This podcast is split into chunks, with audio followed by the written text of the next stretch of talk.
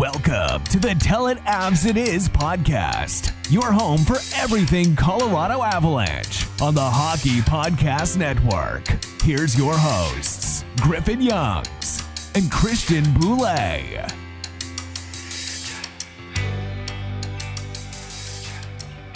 Hello, everybody. Welcome back to another edition of the Tell It Avs It Is podcast on the Hockey Podcast Network. I'm Griffin Youngs, joined by Christian Bolle.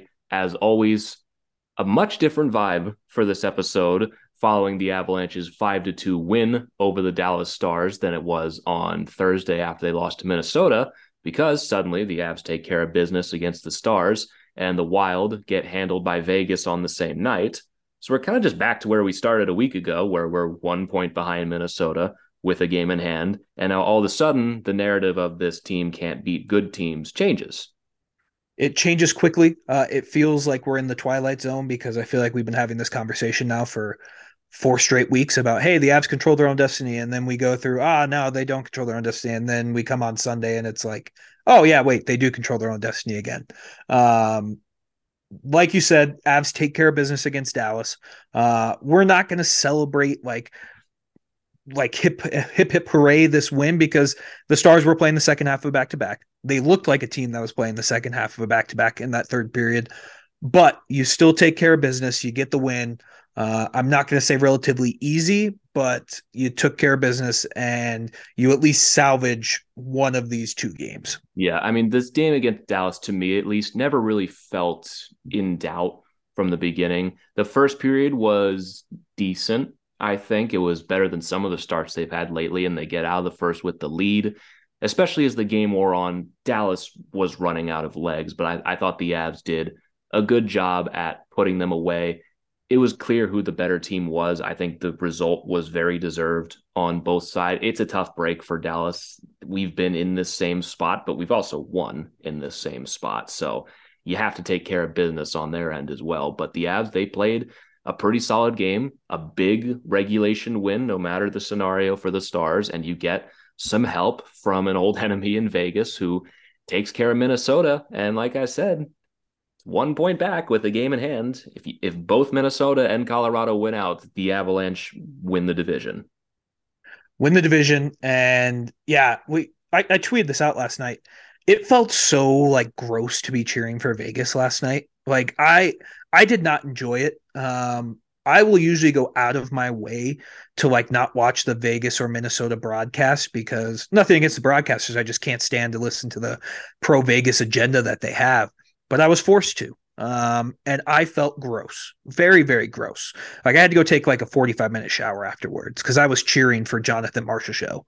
And I was like, this just doesn't feel right. Yeah, when it's Minnesota, though, I can very quickly put that away. I feel like for Vegas, at least, we haven't had any problems with them lately.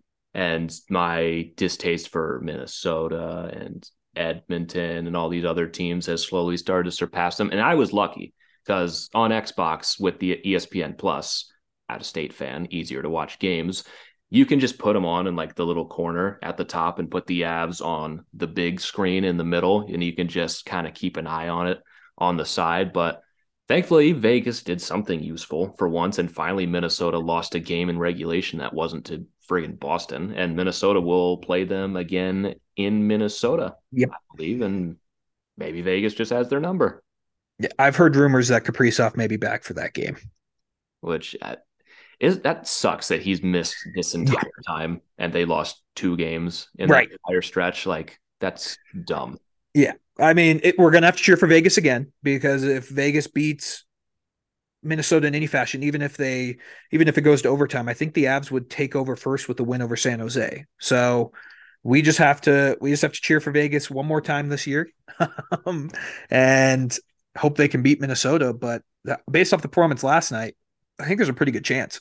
Yeah, we'll see where it all goes. And the Avs, they took care of business against Dallas. I really was not too worried coming into this game, specifically because of Jared Bednar and how he made it very clear that he was not happy with this team over the last couple of days after the loss to Minnesota, calling out the passengers and continuing to use that same language after practice and before this game. you knew they were going to come out better in this game, and there was going to be absolutely no excuses. Like, this team was pissed after they lost to Minnesota. It's really rare that you see them directly use the kind of language that they were using. Like, yeah, we were disappointed. We did not play well. We need to be better. Most of the time, it just sounds empty, but they seemed very serious. Yeah, they seem very serious, and I know we had that conversation probably, like 3 weeks ago, where McKinnon was like, yeah, well, this is one game. We play four more this week. Like, it seems like they've flipped the switch, and they are in full playoff mode at this point. And it was good to see them flip the switch. They took care of business against Dallas. We're going to say that a lot. They took care of business. But they came out aggressive. This was the most hits I've seen them lay in a long time. In these past two games, I think they said on the broadcast, the Avs have like 58 hits, which is way above their season average. So they came out with some aggression and really kind of took it to the Stars for majority of the game. Yeah, and it was a decent start. I think the first period, if they didn't end up getting that goal, I don't think we would have been super happy with it. But you do get a goal from Nathan McKinnon on a very great setup and a turnover from Jamie Benn, and Rantanen beats Hakanpää, sends it to McKinnon, who's wide open in the slot, a perfect one-timer right past Jake Oettinger, and the Avs have a 1-0 lead just before the halfway point. It was a bold strategy by the Dallas Stars to leave Nathan McKinnon wide open in front of the net. That's a bold strategy. It didn't work out for him. McKinnon gets his 33rd of the year. Like you said, that pass by Mikko, right? Just the heads up play, was so cerebral. Is that the right word for it? He just knew McKinnon was going to be there and threw a perfect pass, right on the tape. And McKinnon rips it past Oettinger. And like you said, the Avs get an early 1-0 lead. And if there's something we've learned from this team this year, is that when they get the first goal of the game, they usually win those games. Yeah, they're very good, or usually very good, at stepping on the neck of the opponent afterwards. But first periods, especially the last little while, have not been terrible, but they haven't been great.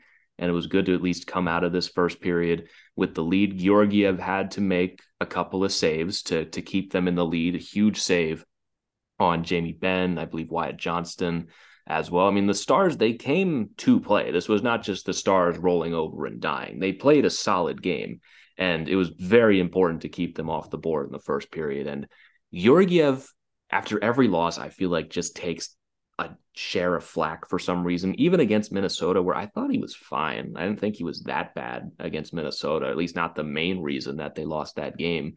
And in this game against Dallas, I think he's just shown time and time again that, he's the guy in that, and he's going to give you saves. If you don't show up in front of him and you give him jack shit to work with, honestly, there's still a chance he's going to bail you out, but he's going to be as good as the team is in front of him. And even on some nights when they're not their best, and in the first period where it was just okay, he's going to stand tall.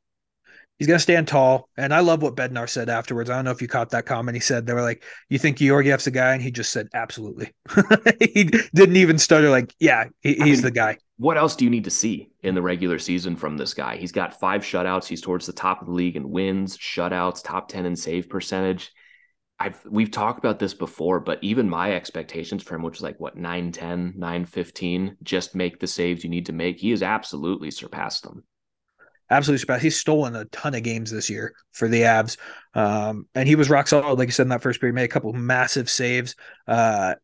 Do you worry at all with him going into the playoffs that he's never really played in any playoff games? Is that a fear? Because I know that's a narrative that goes around, but I don't know if it's actually true. I think sometimes it could be a benefit.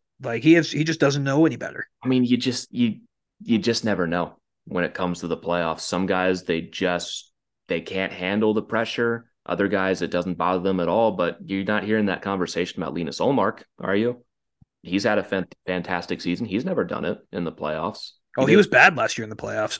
he was bad against the Hurricanes last year. Just okay against the Hurricanes. He and Swayman, I think, ended up sharing the net a little bit. And we're not hearing that conversation around Boston. And you don't know with Georgiev because you've never seen him in the playoffs outside of a handful of games, I think, in the bubble against the Hurricanes a couple of years ago, where I think he was, I don't even remember that stretch, honestly. But from everything I've seen in the regular season, no, I'm not worried about it. And I thought it was funny in this game that he passed his previous career high in games played with his wins this season, where I believe he had however many wins he has this year was 34, 35. 34 now. Wins is higher than like his career high of like 33 games played, I believe. Yeah, he's been fantastic. And after this first period, he was able to kind of get some help. But in that first period, he kind of saved the Avs bacon a little bit because they were a little sloppy in their defensive end. Dallas got a lot of chances right in front of the net that I didn't particularly love, but the Avs kind of buttoned it down after that. Yeah, they've had a strong first period. They get out of there with the lead. Dallas, they made a pretty solid push, but that's what you have your goalie for with Georgiev to keep them off the board. And you go the second period, the Avs, they came out better in this one as well. Yeah. And this one from Logan O'Connor, where it's just, you know, he's due, where he's finally getting a couple to go recently. He was due, and he goes up against Miro Heiskanen one-on-one, goes right through him, shoots it through the five hole of Jake Oettinger, which I don't think Oettinger was expecting at all. No. Not from Logan O'Connor, at least. You couldn't tell if that was McKinnon or O'Connor on this play, but he puts it through the five hole of Oettinger, and now the Avs have a 2-goal lead. Yeah, that was... I sometimes I've gotten better at it, but there are times when I see Logan O'Connor out there, I'm like, is that Nathan McKinnon? Like their numbers are so similar, but he makes this shot. And I think you nailed it right on the head with, I don't think Oettinger was expecting him to pull it back and shoot it because he was slightly screened by Heiskanen. And O'Connor, I don't think that puck left the ice. I think it just stayed on the ice the entire time, but it was a perfect shot. It was the perfect change-up shot where he's not expecting him to shoot it. And if he is expecting him to shoot it, he's expecting like a good shot, but it just stays on the ice, catches him completely off guard. And I feel like that was kind of the story for the Stars in this game, is that they needed more from a lot of their top guys in this game, where we've seen in the past where like if Cale McCarr's not having the best night, the Avs have so many good players that they can make up the slack. Miro Heiskanen's getting burned by Logan O'Connor. The Stars, they just don't have that same roster strength to hold up. Yeah, their D-core is what would scare me for them going into the playoffs, because it is just really Miro Heiskanen and then Ryan Suter, Yanni Hakanpää. Like if there's one flaw, not great. Yeah, if there's one flaw for the Stars, it is their D-core, and if there's one strength for the Avs match up in the playoffs, it's our D-core. Yeah, so. I completely agree. If Miro Heiskanen's off, the Stars are kind of just a little bit of a mess. But Avs go up 2-0 in this game. And if there was one thing you can gripe about in this game for the Avs, it was their discipline. I think they took 2 penalties in the first period. If I'm remembering right, they took 2. And then they take another one in the second. And the Stars... capitalize on it. It was kind of a broken play how this goal gets in. I don't really blame Georgiev for it at all. I believe it's Robertson sends it through the crease. It hits a Stars player and then just lands right on the stick of Tyler Seguin, and he just sneaks it past Georgiev, and it's 2-1. Yeah, the penalties in this game, we did brush right over the Mikko Rantanen boarding penalty on Yoel Kiviranta, which got him pretty heated with the officials again. I thought it was the kind of call that I'd like to see made if the other team does that to our guys. But with Rantanen, it's been an incredible rivalry with him and the refs all season long. And I really hope that does not come back to bite us in the playoffs when he starts doing something questionable, because he's not going to get a break on calls like this all season. He hasn't gotten a break on them all season. If Kiviranta does it to him, I don't think they call it. But no.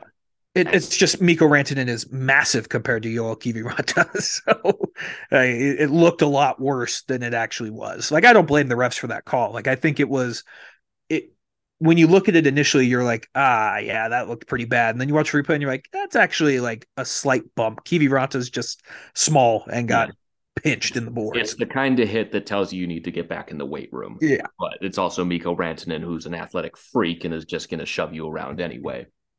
But it was numbers into the boards, face first, 50-50 that they're going to call that. And when your name's Mikko Rantanen, that goes up a lot, because correct, you've not earned yourself any favors. And on this power play that the Stars eventually scored on towards the end of it, JT Compher's playing with a broken stick. I thought this one was weird because I don't think he realized it.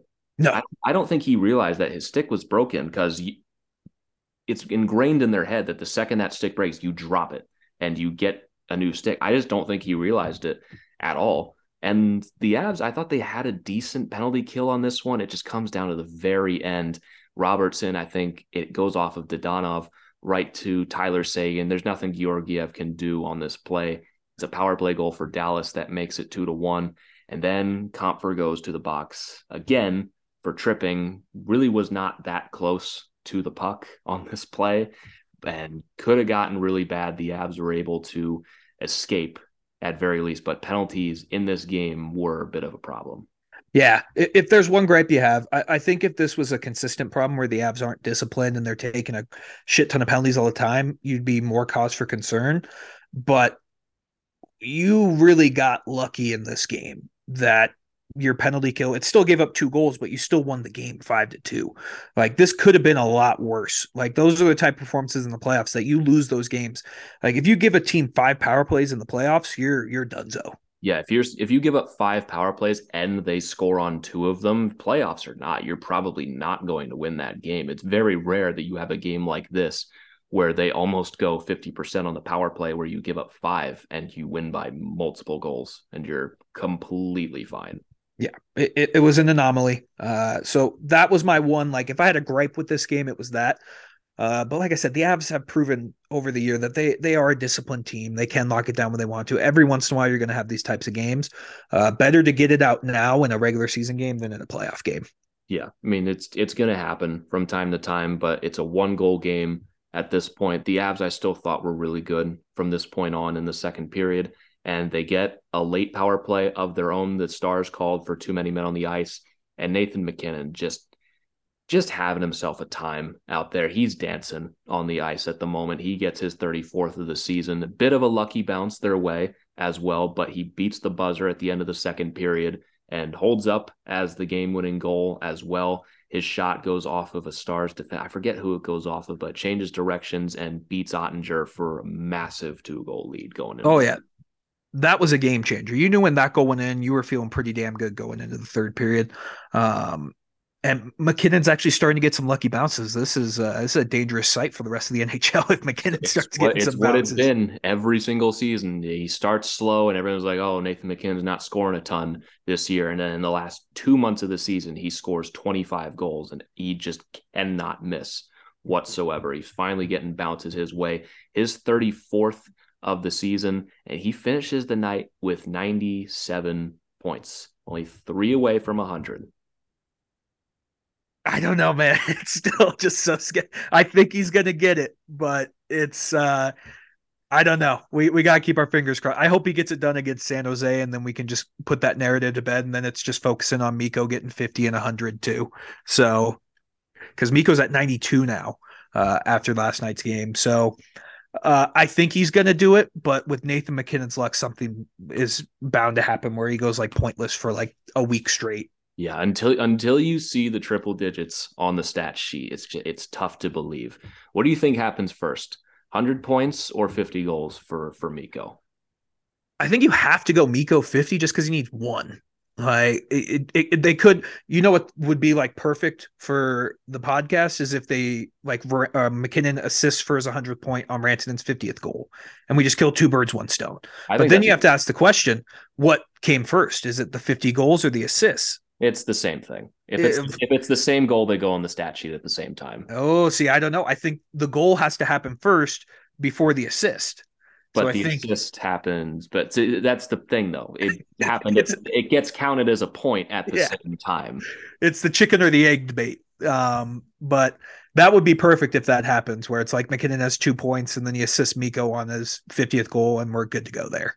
Yeah. I honestly think that's what's going to happen. I think McKinnon is going to have a 2-point night against the Sharks, and we're going to see another Moose empty netter that he assists on. 100 points for him, 50 goals for Mikko. And we'll be cheering our asses off. But I hope McKinnon gets there. And do you think it's out of the question that he gets 40, McKinnon? He's at 34 right now. I mean, 6 goals in 7 games. All it takes is 1 multi-goal night. And it's a lot more doable. You got games back-to-back against the Sharks coming up. And McKinnon loves to play against Nashville. He's loved to play against Edmonton. And he's done well against Winnipeg. Got another game against Anaheim. It's possible. Like, we saw Carter Verhaeghe last night go from 36 to 40 because he had a four-goal night. I mean, all it takes is one really good night, and that seems a lot more doable. I think he probably is going to fall. I think 37. Short. I think 38 is what he's going to end up at towards the end of the season. But if he does get 40 and 100 points after he missed pretty significant portion of December and January, that's pretty good. Be pretty fucking funny. There is going to be a year for Nathan McKinnon where he doesn't have the early season struggles and he's going to get a 60-goal season. There's going to be one of those years. He's going to play an 82-game season and he's going to have 130 points and probably still not win the Hart. Probably not, but there will be a year where he gets 60 goals because he has these runs in him. And if he can just go, because what was it up until December before he got hurt? He was at what, like a 2% shooting percentage or something crazy like that? I think last year it was even worse because last year, remember, he had like 3 goals in January and still finished above 30 at 32 last season. You look at his splits from early in the season. He had 3 in October, 3 in November, 2 in December. So he went into the new year with only 8 goals and then goes 5, 9, and 10. And then in one game in April, he already has 2. Yeah, he could do it. I don't think it's going to happen. 6 goals in 7 games is definitely possible for Nathan McKinnon. I just don't know if it's going to happen. Yeah. I mean, I think Mikko's definitely going to get to 50. If he doesn't get a single goal in 7 games, like that's probably a little shocking for a guy who's never gone any significant stretch of the season without a goal. They're both going to hit their milestones. It's just a matter of how far over them are they going to get. Yeah. So, yeah, I mean, get back to the game. McKinnon gives the Avs 3-1 lead going into the third period. You're feeling great going into the third period. And I don't really think much happened in this third period. I think the Avs – did the Avs take a penalty in the third period? They definitely took a couple penalties in the third period. There was the Stars looked like they cut the lead to 1 of the period. And I don't think either of us were huge fans of the challenge from Bednar and the Avs, but they do turn it over. Ryan Suter pushes Logan O'Connor into Georgiev. I like the precedent that sets, that doesn't give the offense the onus to just start shoving guys into the goalie and get away with it. But in the moment, I wasn't sure if they were going to take that back because it was technically O'Connor that was interfering, but it was Suter that shoved him into him. Yeah, it was a risky challenge. Bednar had to be 100% sure because if that goal stands, you have to kill a penalty right after that. You're talking need a massive penalty kill. Yeah, it's a 1-goal game and a power play for the Stars. I mean, Bednar put his nuts on the table with that. Oh, yeah. And me and you both, that's why we're not in charge, because me and you both were like, yeah, that's not worth the challenge, like at this point in the game. But Bednar once again proves why he is significantly smarter than the two of us. But I agree. Like, I don't know if I loved the call. You know what I mean? Like, I'm glad it benefited the Avs, but I also agree with you that, like, if that would have happened to us, I would have been fucking livid that goal got overturned. I mean, based on what the interpretation of the rule should be, that is goalie interference. A guy who's trying to score a goal pushed someone onto the goalie, which prevented him from making the save. That was his action that he took. That wasn't O'Connor in the way. He didn't do that. So I like the precedent that sets. Not that precedent means jack shit when it comes to goalie interference, but I agree with the call. I just wasn't sure if the league was actually going to see it that way because we don't know what goalie interference is, which is the most frustrating part. We need a clearly defined rule as to what it is. So we don't because to me, conversations. To me, I felt like there was like the cross check happens, and then the Stars had like there was probably like 2 or 3 seconds after it that I think Georgiev could like O'Connor could have made more of an effort to get out of the crease. That was my fear with it.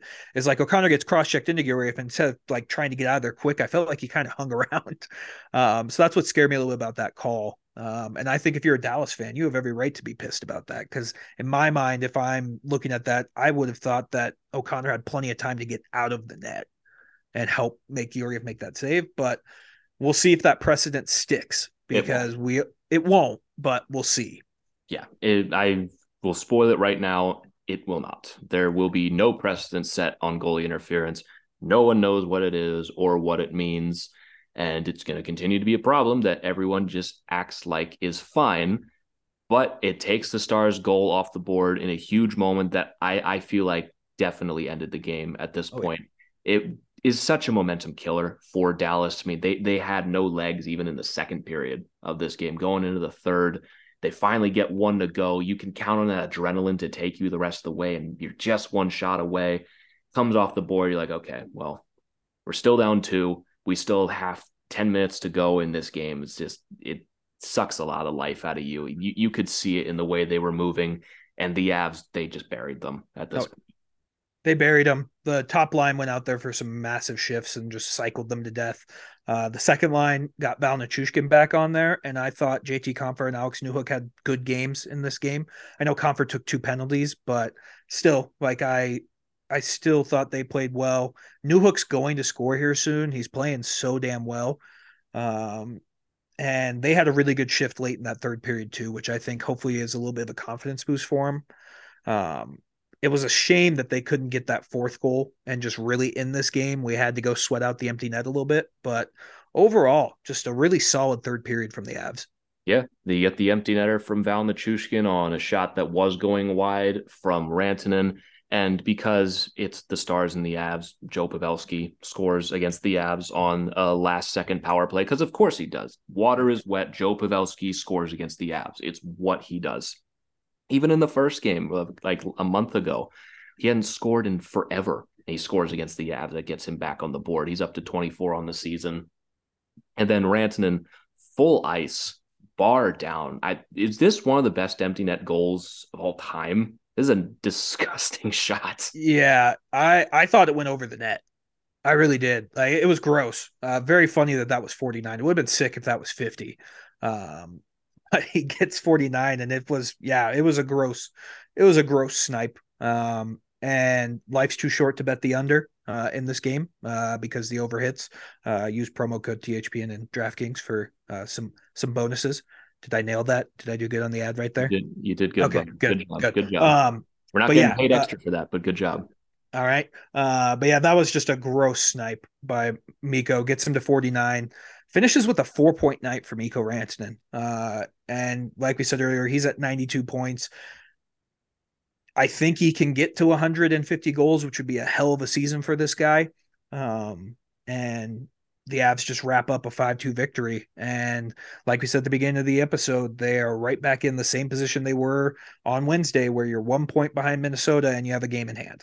Yeah, where your remaining schedule, your toughest games are LA, Edmonton.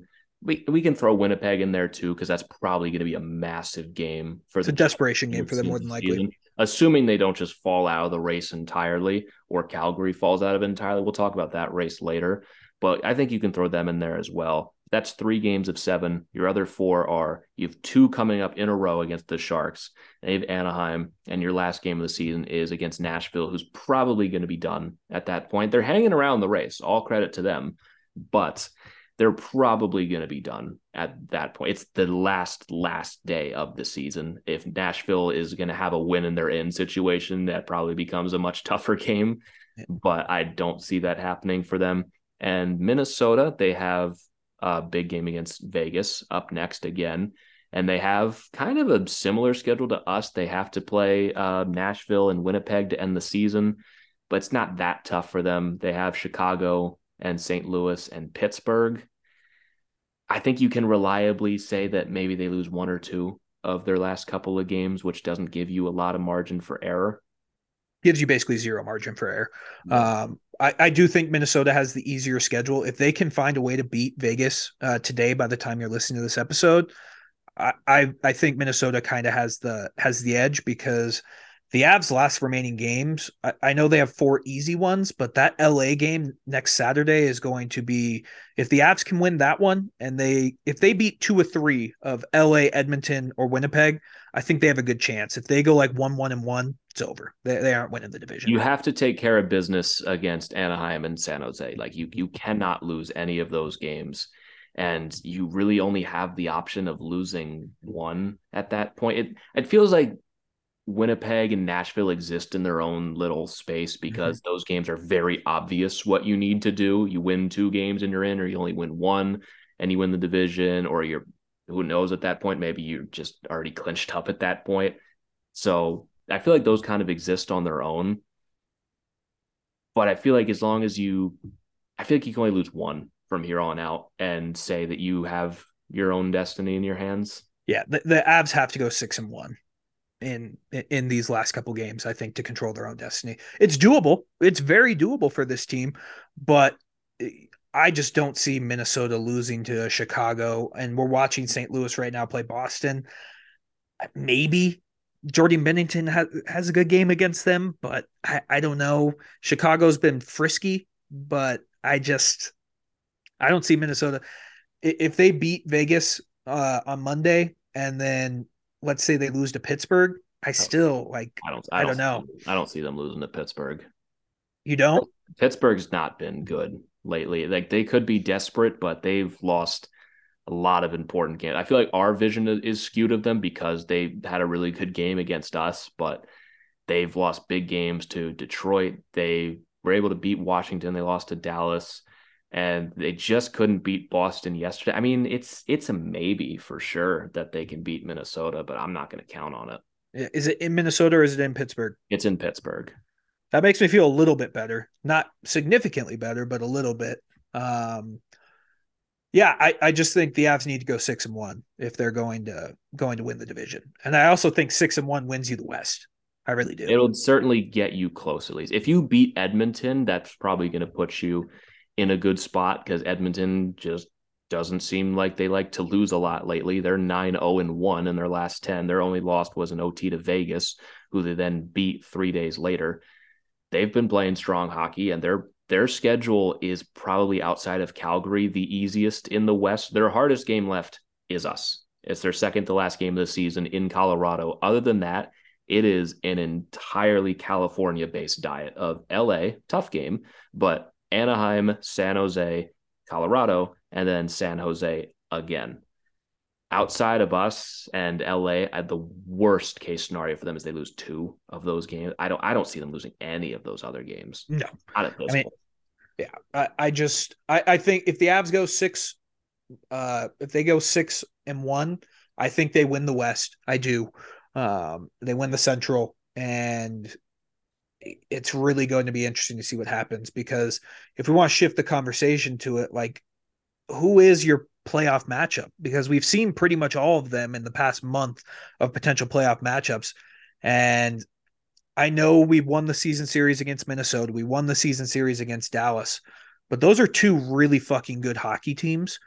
And for me, I would rather have those two teams play in the first round, beat the shit out of each other, and the Avs face Seattle, which is not going to be an easy series at all. Seattle is good. But I would much rather face the Dallas-Minnesota winner in the second round than in the first round. Hey, everybody. Hope you've been enjoying this episode so far. Interrupting to bring you a word from our sponsor at DraftKings Sportsbook. Are you ready for the underdogs, the upsets, and the unbelievable action from DraftKings Sportsbook? The biggest tournament in college basketball is here. Right now, new customers can bet just $5 on college hoops and get $200 in bonus bets instantly. Plus, for a limited time, all customers can score a no-sweat bet during round 1 and 2 of the tournament. Go to the app, opt in, and place a no-sweat bet this weekend. If it doesn't hit, you'll get a bonus bet back up to $10. We've already seen plenty of upsets happen so far in March Madness as we reach the Sweet 16. All the more reason to get in on the action at DraftKings Sportsbook. So what are you waiting for? Download the DraftKings Sportsbook app now and sign up with code THPN. New customers can bet $5 and get $200 in bonus bets instantly, win or lose.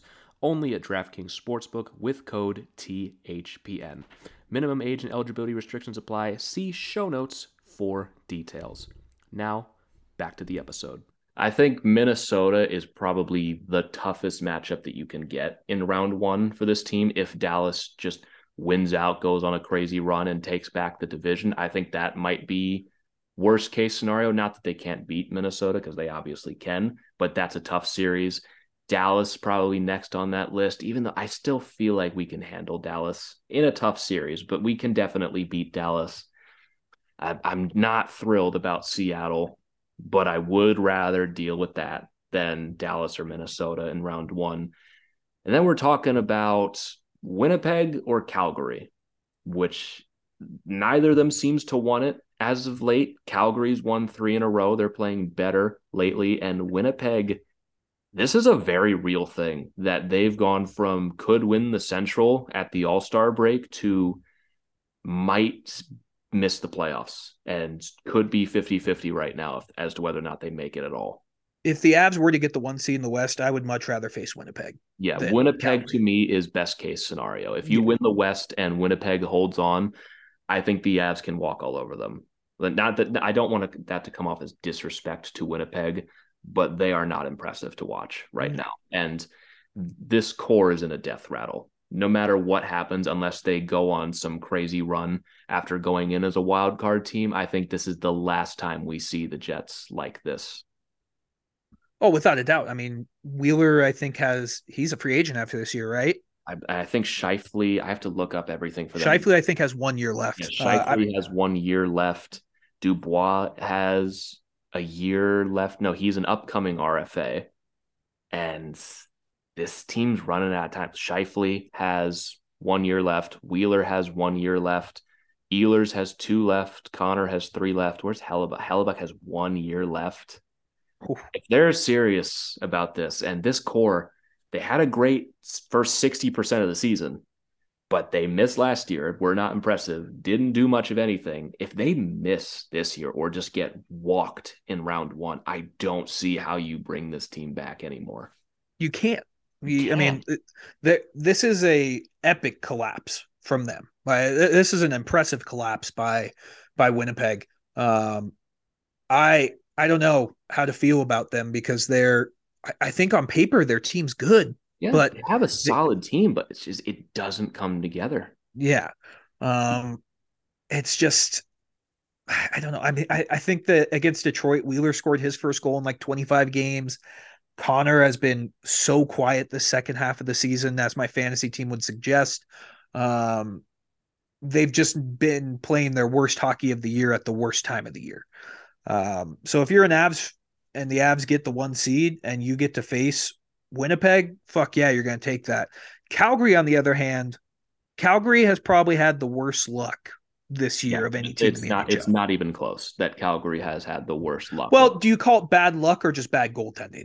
It's bad goaltending, but it's also been everything in Calgary this season. It's been bad coaching. It's been the superstars have been bad. It's been bad goaltending and bad luck and everything else along the way.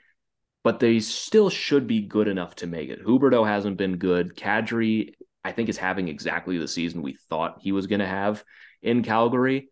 If they just get some saves, and their record in one-goal games is by far the worst in the NHL. Where I don't think they've had a single good comeback outside of, I think, their last game against Vancouver.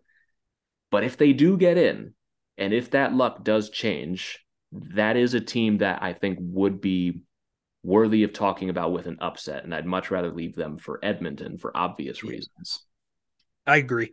I watch Calgary, and I just look at that team. I'm like, this team should be way better than what they are. Yeah, they should be. Even if they do miss, I'm pretty confident they're going to be fine next year. Oh, yeah. I agree. I mean, they have that Dustin Wolfkin in the AHL who's supposed to be like the next big goalie. So I think they're going to be okay, but it's just been a brutal turn for them. But they're getting hot the right time. It's going to come down to that Calgary and Winnipeg game, it seems, when they play each other. Is it next Saturday? It's on Wednesday this week. Next Wednesday? Yeah. So, yeah, I just don't – I think that's what it's going to come down to because somehow, some way, Nashville's still hanging on, but I don't see them fighting their way in. And I don't know. Winnipeg, by the time you're listening to this, will know the result of the game against the Devils. If they can win this game against the Devils today, they'll be, I think, in a lot better position. Yeah, this is a must-win for them against the Devils. They were able to take care of Detroit with Detroit on the second half of a back-to-back on Friday, but they got shut out by the Sharks. Yeah, that was tough. Tuesday, which I think we ended up talking about. It's going to be an interesting race down the end of the season. It's going to be, I think, Calgary or Winnipeg. I mean, Nashville's still in the race. You got to give them credit for still being in the race. I think we should be honest that that is probably best case scenario for the Avs if they get the top seed and Nashville somehow gets into the playoffs, because they have the games in hand. They've got 2 games in hand on Winnipeg and Calgary, and they're only 1 point behind Calgary and 3 points behind Winnipeg. They're getting goals out of guys like Evangelista and a bunch of guys that we were not expecting coming into this season, where even when they're missing Ryan Johansson, like, I don't even know a lot of the guys on this team. I mean, Kiefer Sherwood is still playing for them. And didn't Duchesne like lose a finger almost? I heard them talking about that on the TNT broadcast. He got slashed and like he took off his glove and he couldn't even see his own finger. Something like that. Yeah.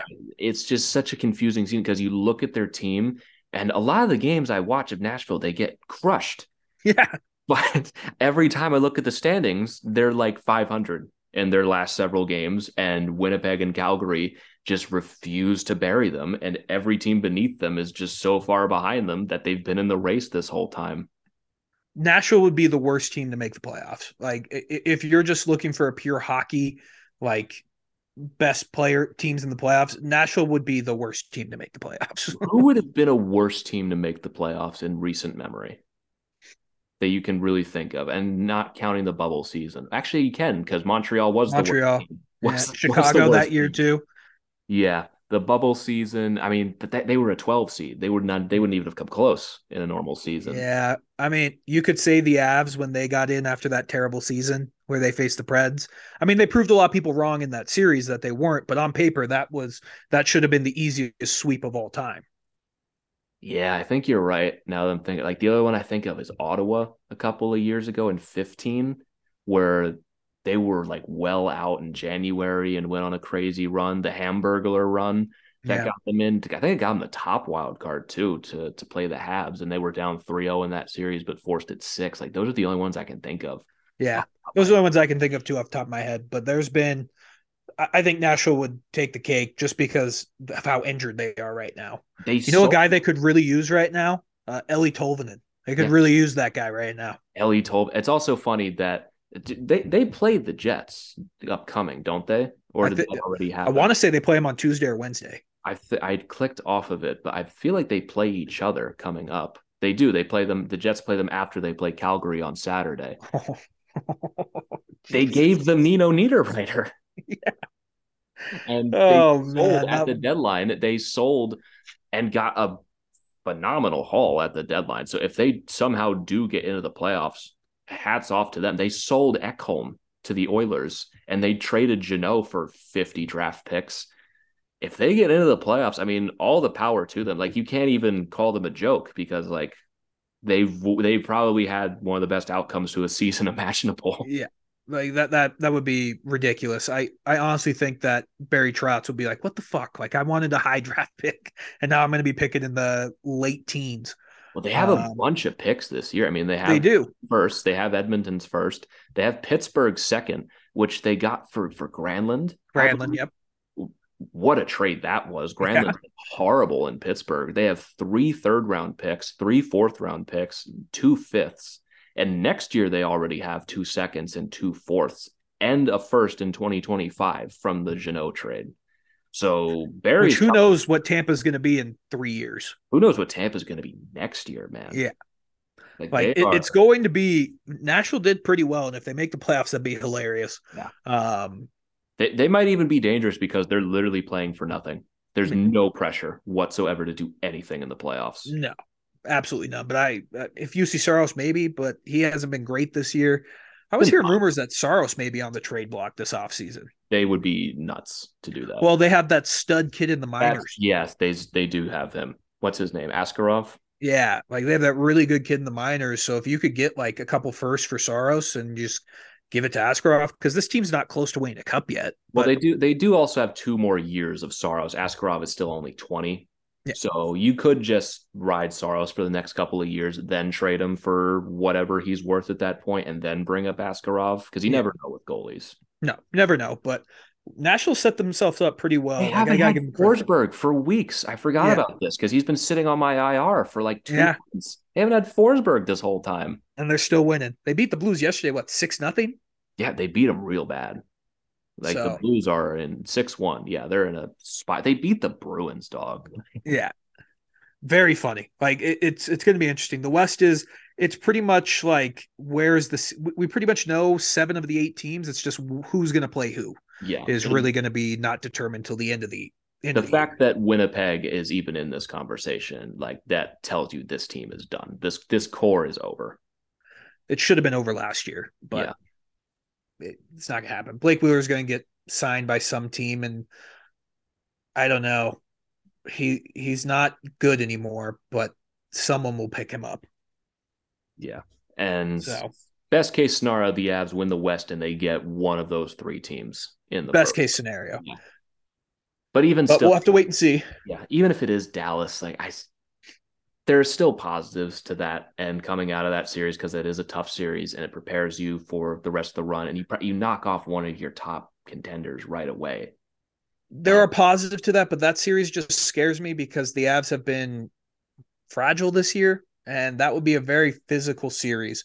Now, if the Avs do get back Landeskog, Lehkonen, Manson, I think that is a huge help, but I just that series scares me.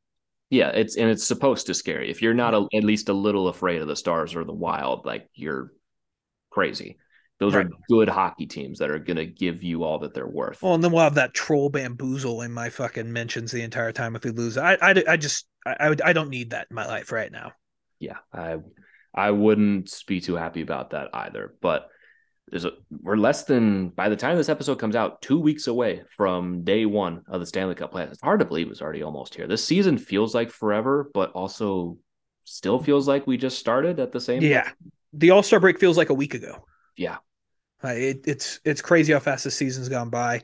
So many ups and downs, and hopefully we're getting hot at the right time. But I think if you're the Avs, if you can find a way to go 6-1 in these final games and get that top seed in the West, have home ice through the entire Western Conference playoffs, I think that's massive, absolutely massive.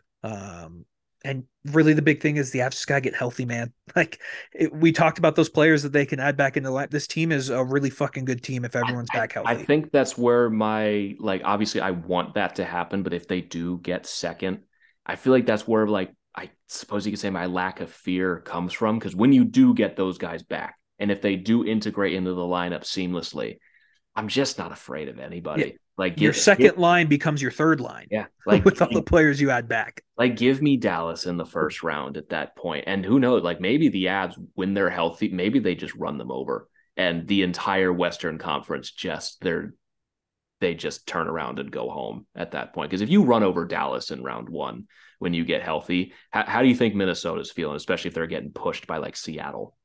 It's possible. But possible. But the thing is like we just haven't seen it this year, and that's what scares me. Like even last year, I feel like we were injured, but it was like one player at a time. Like it was a slow, steady stream of players getting hurt. This year, it's been like massive amounts of time. We've had massive amount of players out. So do I agree with you that the Avs, if they're healthy, I think they could run through the West? Absolutely, but we haven't seen that this year yet. I agree, though. I think if it's a healthy lineup against Dallas, where Lehkonen, Landeskog, Manson are back, like that is a dangerous team. The Avs will be that is a dangerous team. Yeah, they're the team to beat in the West with those. 100%. There's a reason why they're still the betting favorite. Yeah, and they still are right now the team to beat in the West until somebody beats them. Still, someone beats them, and there is good news. Josh Manson skated on Saturday. That timeline of him being back before the end of March was completely wrong.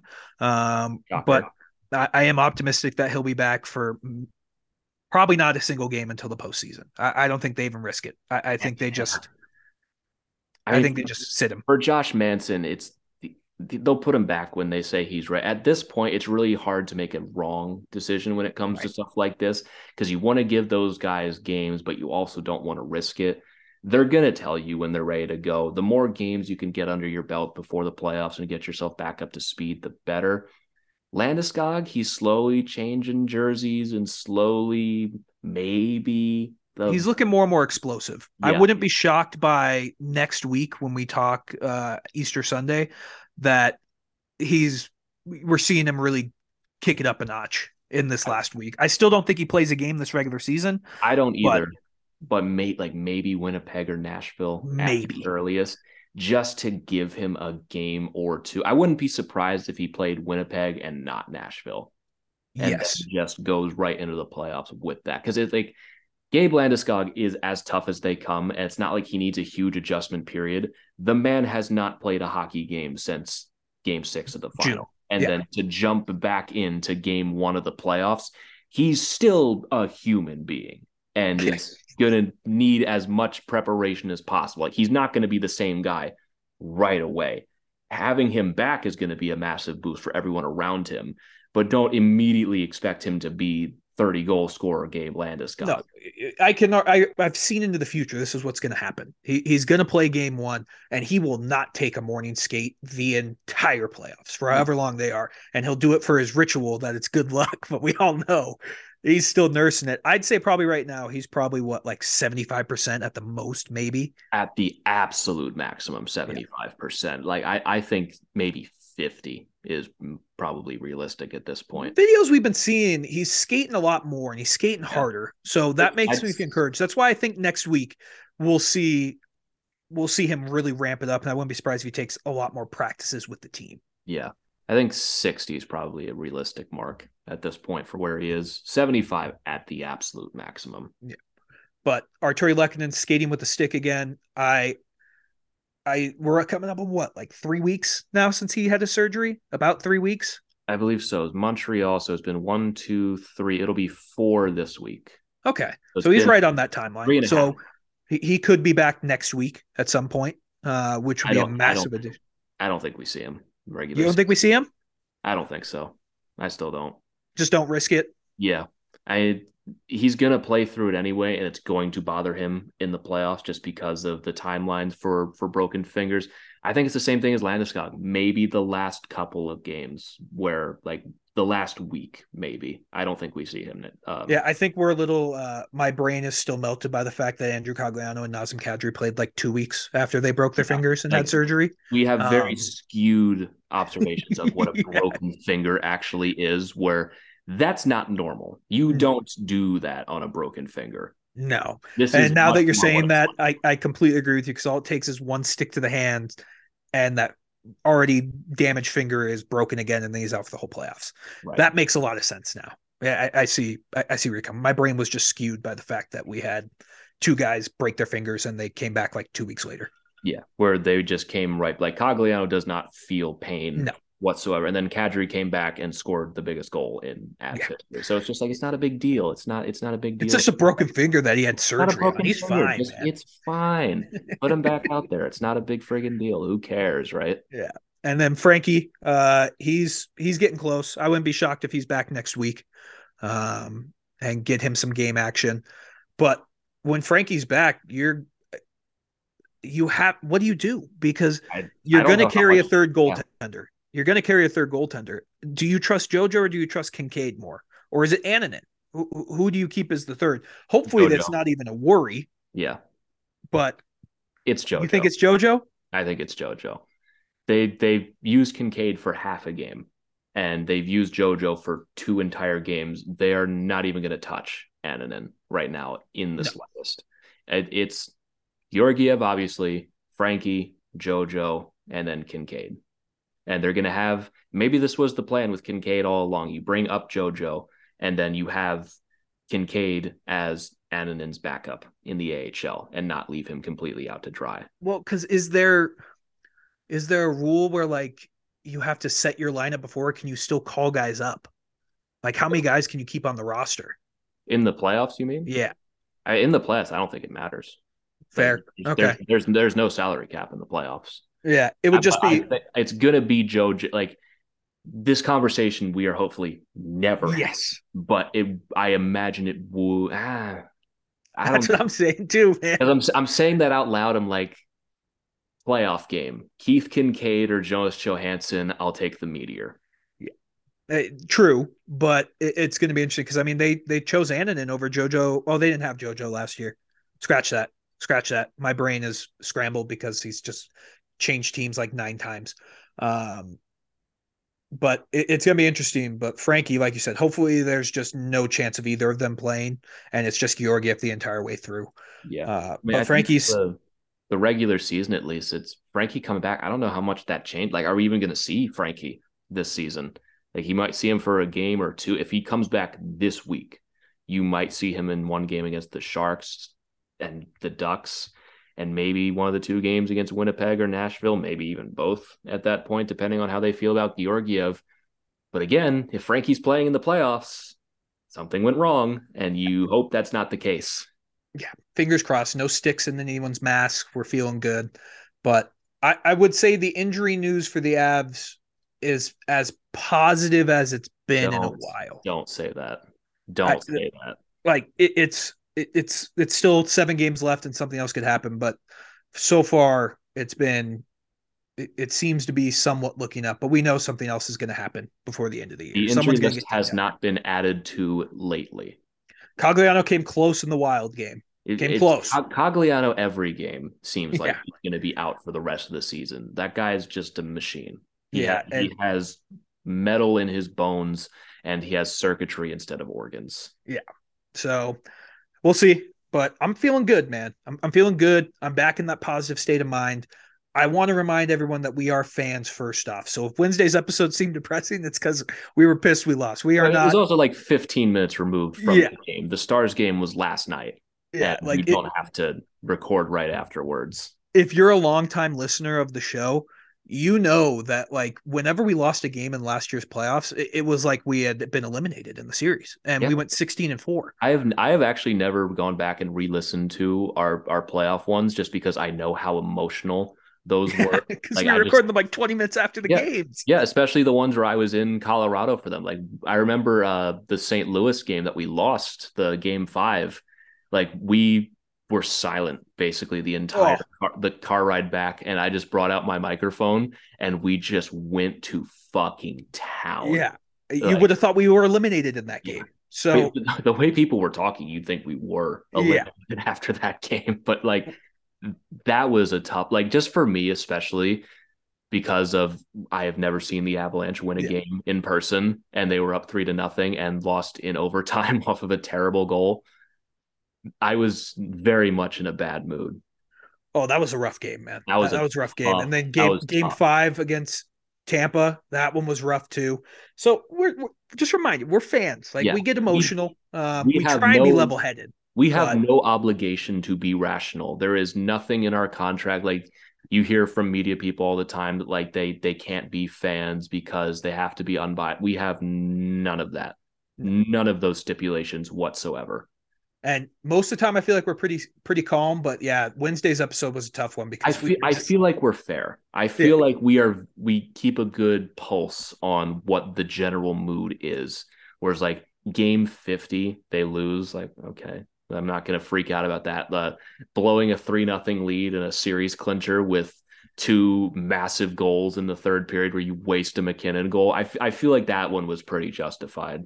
Yeah, that one was fair. I need to go back and listen to that. I just don't like listening to the episode because I just don't like hearing myself talk. So I'm sorry you have to do that because you produce the whole show. But I have to listen to these things a lot. Yeah, so we'll see. But overall, man, like I'm feeling pretty good about the Avs right now. Very favorable schedule. I'm looking very much forward to that game against LA on Saturday. LA, we hyped them up, and they've been dog shit since then. So I know they beat Seattle last night, but they against like the Edmonton, they got their asses kicked. Like we hyped them up, and they played like absolute dog shit since then. Yeah. So maybe we need to hype up the Wild and the Stars. Maybe we have like a reverse. We've been doing that with Minnesota lately. Yeah. So, oh, they just look so good, and then they lost to Vegas. So the Wild are that. Fluke they loss. Can't lose, man. Gustafson's too good. Start Fleury every game. It's a fluke to Vegas. They're going to get it back the next time, and there's probably going to win the division. Yeah, probably. Anyway, probably. But before we get too far into the ending this episode, there is still stuff to talk about with the Avs. We talked about Sam Pollan signing out of Western Michigan, I believe it was last episode, and then the next day the Avs go out and sign two more guys. They sign Sam Malinsky from Cornell and Andre Pavel from Minnesota State, I believe it was. And so they get two more highly touted college guys. Sam Malinsky already on the board with the Colorado Eagles with a goal last night. And this is what successful contending teams do when you have a prospect pool that is as depleted as the Avs are. You go out and you find guys like this. Are they going to be anything? I don't know. But if you sign enough, eventually you're going to hit on one. I mean, basically that was three draft picks right there. Yeah, you essentially just signed. That's like 3 third-round picks right there. Yeah. And are they going to be stud players? You don't know. But they, I think they're doing it the right way. I think they learned with Meyers last year. I think they didn't do Ben Meyers the justice because he comes out in his first game, scores a goal, and I think everyone has their expectations set too high for Ben Meyers. We in the offseason were like, Ben Meyers is probably going to have a bottom six role on this team this season. He scored one goal. Yeah, like I think it was a little unfair. But you give these guys, they just go straight to the AHL, and then their contract starts next year. So these kids are going to be able to, I say kids. Jesus, they're my age. Yeah, they're your age. They're older than me. They're older than me. But so they get to go to the AHL. They get to play, like, I think there's 10 games left in the season before, and the Eagles are going to the playoffs, so they'll get to play some playoff hockey.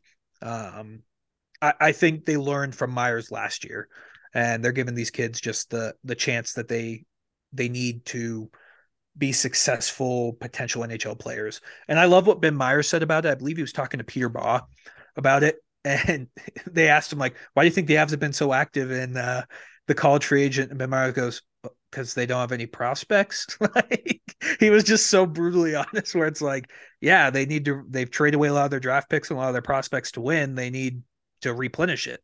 And like you said, that's what successful teams do. Yeah. And if you're a college free agent, like, there's not a ton of spots to earn, but you know the Avalanche are going to take good care of you. I mean, word gets around that you're going to turn into a pretty good player, even if you don't touch the NHL with these guys, because Meyers has been pretty good with the Eagles while he's playing. And the Eagles themselves, we don't talk a lot about the Eagles on this show. I mean, they needed an injection of a little bit of talent with the way the Avs have been treating them this season. And having all those three guys added to this team right before the playoffs, that can't be understated. Like, that's huge additions for the Eagles, and just back pocket guys for the Avs. Like, maybe we don't even see them next season, but like even a guy like Logan O'Connor was, we forget, a college signing at a certain point. Like a lot of the times, like, these guys are not going to be superstars, but you develop them right. You have them grow their skills. You're going to give them meaningful games right away with the Eagles, all three of them. It's just options that you have. And is, like you said, you're just like signing free pre-developed draft picks, like just starter pick draft picks right out of the gate. Very low risk guy. You're not spending any assets to go out and get them. It's just easy stuff that makes your farm team better at worst case scenario. And builds back up your prospect cupboard a little bit. Because now you have Merkley, you have those three guys we just talked about. Sampo Ranta, he still exists, right? Sampo Ranta didn't get traded. Sampo Ranta still exists with the team. So we've got an Eagles team full of these guys. Now you add Sam Malinsky, Andre Pavel, and Sam Pollan, who we talked about last game. And you already had Malinsky scored a goal with the Eagles last game. And you have Andre Pavel coming in out of Minnesota State. I almost said Michigan State. I don't even think that exists. But he comes out of Minnesota State. He's 22 years old. Like, just guys that if you develop them right in a couple of years could be something. Or could be valuable trade assets. Valuable trade assets, or they could be nothing, and you lose nothing by that. It's just guys that are replenishing your cupboard that you – the fact that you're getting these guys at all just shows that this is a class organization that people want to play for, and you treat them right. They're going to tell people, and you're going to bring in more. Probably this time next season, we're going to be having the same conversation that they signed two or three more guys again. And another thing is, like, all of these guys were captains. Like, they love their captains of college teams. They do. So it's a smart move. I think the Eagles are very happy with it because they've lost, like, pretty much their whole roster this year. Like, I don't know the AHL. I haven't been watching any AHL games, but it's expensive to watch the AHL. Yeah. It seems like the Eagles are going to be one of the more talented teams going in to the Calder Cup playoffs. So Well, we'll have to wait and see, but I think it's good to get those players in. And like I said, it's just basically free second and third round picks. That's what these guys essentially are. Instead of spending a third round pick on a random guy to maybe in a couple years be a good piece of your farm team, you're getting redeveloped guys that have gone through college already to come in here, be injections of talent right away, and then you evaluate them in training camp next season and see what they can do. And even if they are nothing, you give them full seasons in the minors next year and see what you got again. I love it. It's a good move. So yeah, the Avs been busy in the college free agent market. Very good moves, I think. I think they're doing it the right way because you're not rushing them into the NHL and expect them to be huge contributors. So I love it. Let's transition to, before we have in this episode, we do have to talk about these games against San Jose, especially the one on Tuesday. What are your thoughts with this game? I don't see how they lose these games. And I feel like that is a very bad thing to say, but the Sharks, they're on a 3-game winning streak right now. They did beat Vegas in OT recently, and they have taken themselves out of a top 3 pick right now. Right now, they have the 4th overall pick, and they beat Winnipeg 3-0. They beat Vegas 4-3 in OT, and they beat Arizona 7-2. So this is probably the best the Sharks have ever been all season. I think this is actually their longest winning streak all season long. Yes, because I think last week we were talking, they had, 13 wins? Yeah. Regulation wins? Something like that? They still hadn't hit 20. Now they're at 22. So this is probably the best Sharks team we've seen. We also completely dismantled the Sharks the last time we played them. This team should not be on the same caliber as you. Is it going to be 6-0 again? Probably not, but I'd just win. I don't even have a score prediction because it doesn't matter. Just beat them. There's really no reason that this should steal any points from you. Yeah, I'm going to say 5-2. I think we win. I hate gambling. The Blues just tied that game. I had the Bruins in regulation. I can't win anything. They were up 3-0, dog. But you wanted the Blues to win because now the Caps fall even lower in the draft slot. So, and you know what? You're right. Now I'm not sad anymore. Yeah. Cool. Awesome. Great. Anyway, so moving on from that, I just don't see how the Sharks can take any points from you at this point in the season. I just don't see how the Avs allow that at this point right now. I think they're just going to handle it. I think if we would have had this conversation 3 weeks ago when they were still struggling against bad teams, I think we'd be worried. But I think we take care of business in both these games. I don't imagine we'll have much to talk about on Wednesday's episode, but no. We're going to be probably talking mostly what we've talked about today, just everything else going on around the Avs, unless they lose this game, in which case we'll probably come on here not very happy. Oh, we'll be livid. So, yeah, I think they win, and then they win 2, and then I'm really just looking forward to that game against the Kings on Saturday. We'll talk about it more on the next episode. I'd really like to see them get their get back against the Kings, where the 2 games they've played against them have been dog shit. That blown third period lead that they lost in the shootout, and they just got their asses handed to them last time they played the Kings. I'd really like to see them beat them. Just have a really solid game against them. When the Kings aren't playing, ever since we said they were the dark horse of the West, they've been absolute dog shit. So who knows? But it's going to be a fun week. California road trip, a lot of late games. And for you, especially, RIP your sleep schedule this upcoming week. Sleep schedule. What is that? But I don't think I have anything else for this episode, man. No, I think we've just about covered it all. Big win for the Avs against the Stars and a big loss for the Wild against Vegas. We're getting right down to the stretch of it. Once again, 2 weeks until the beginning of the Stanley Cup playoffs. The journey going to begin once again. I mean, this season has just been so weird. Feels like one big fog from January onwards, but we're almost at the very end of it.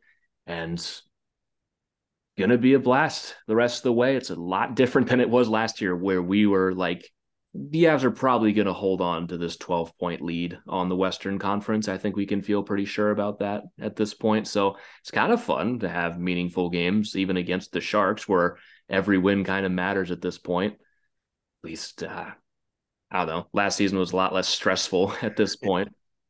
We were just waiting to figure out what the playoffs were going to be like. We were watching Dallas Nashville games just to see who we were playing in round one. No, Vegas games. We were watching Vegas. We were cheering for Vegas to lose. Yeah, that was fun last year, but it's going to be a fun journey to the rest of the season. We will be back as always on Thursday to talk about the Sharks game, then the upcoming Sharks game after that, and the Kings game coming up shortly after that. I'm sure we'll have something to talk about. Something will happen. We'll see where it all goes in time. But again, thank you all so very much for tuning in to another edition of the Tell It Avs It Is podcast on the Hockey Podcast Network. Use promo code Tell It Avs It Is on SeatGeek for $20 off your first order of $50 or more. If you want to follow us on Twitter, you can follow me at GYoungsNHL. You can follow Christian at Christian_Bolle, and you can follow the show at Tell It Avs It Is. But again, thank you all so much for tuning in, and we will catch you all next time. But until then, let's go Avs.